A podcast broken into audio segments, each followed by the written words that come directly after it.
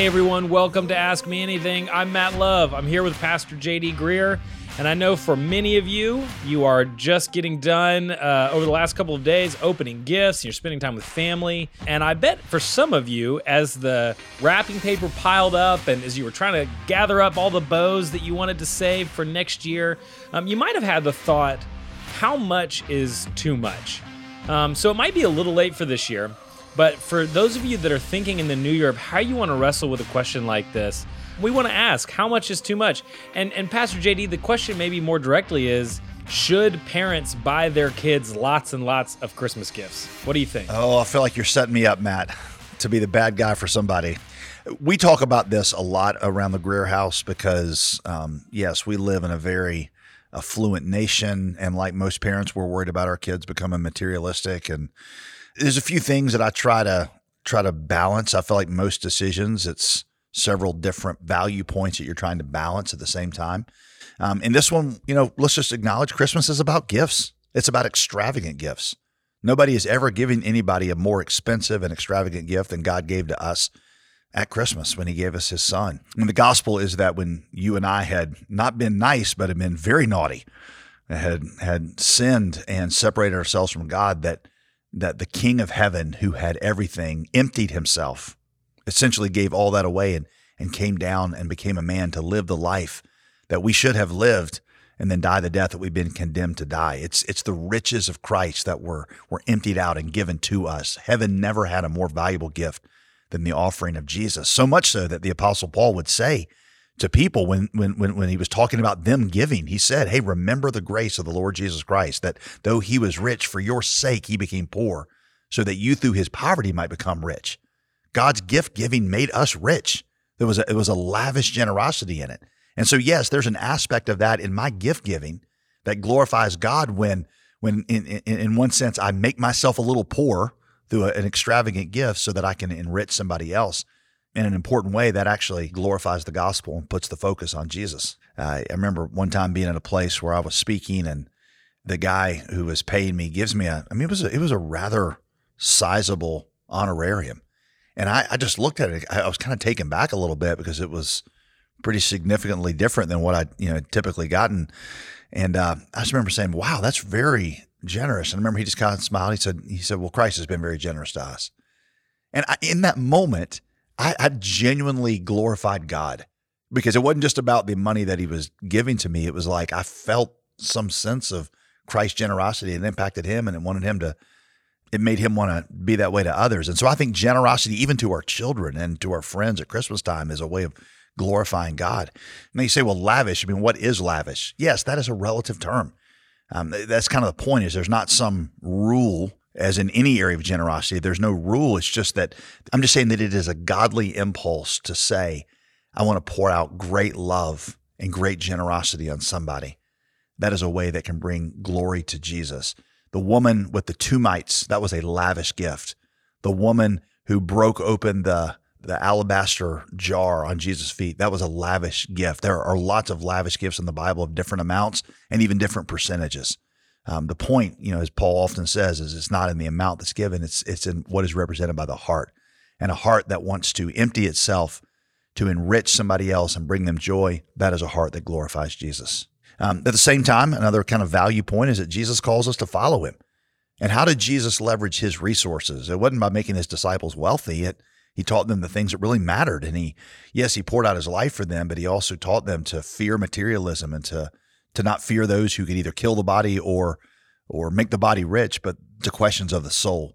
I think certainly it's wise for us to understand that the times that we, particularly as Americans, if you're listening to this and in the United States, that the times that we're in, that we really do live in the richest country in the world.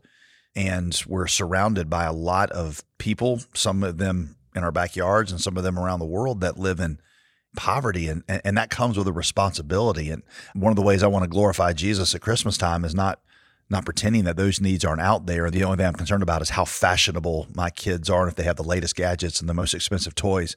1 Corinthians 10.31 tells us, um, and whatever we do, whether eating or drinking, or certainly would imply gift giving, do all to the glory of God. And so what Veronica and I have done is said, okay, our, our gift giving at Christmas should glorify the gospel. How, how do we do that? It's lavish generosity. We want our friends and our kids and each other to thank God for his generosity by tasting a little bit of it in and how generous we are with them. When I when somebody gives me a gift and I see that it really costs them and they care about me, that makes me feel their love and it makes me glorify God. And that's something we believe that glorifies Jesus. We glorify the gospel by being wise to its warnings about materialism.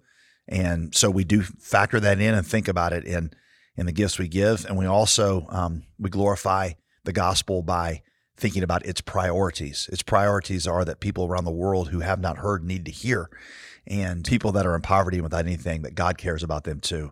And so, a couple things we do, if they're helpful or not. Again, these are just how we've tried to put this into practice.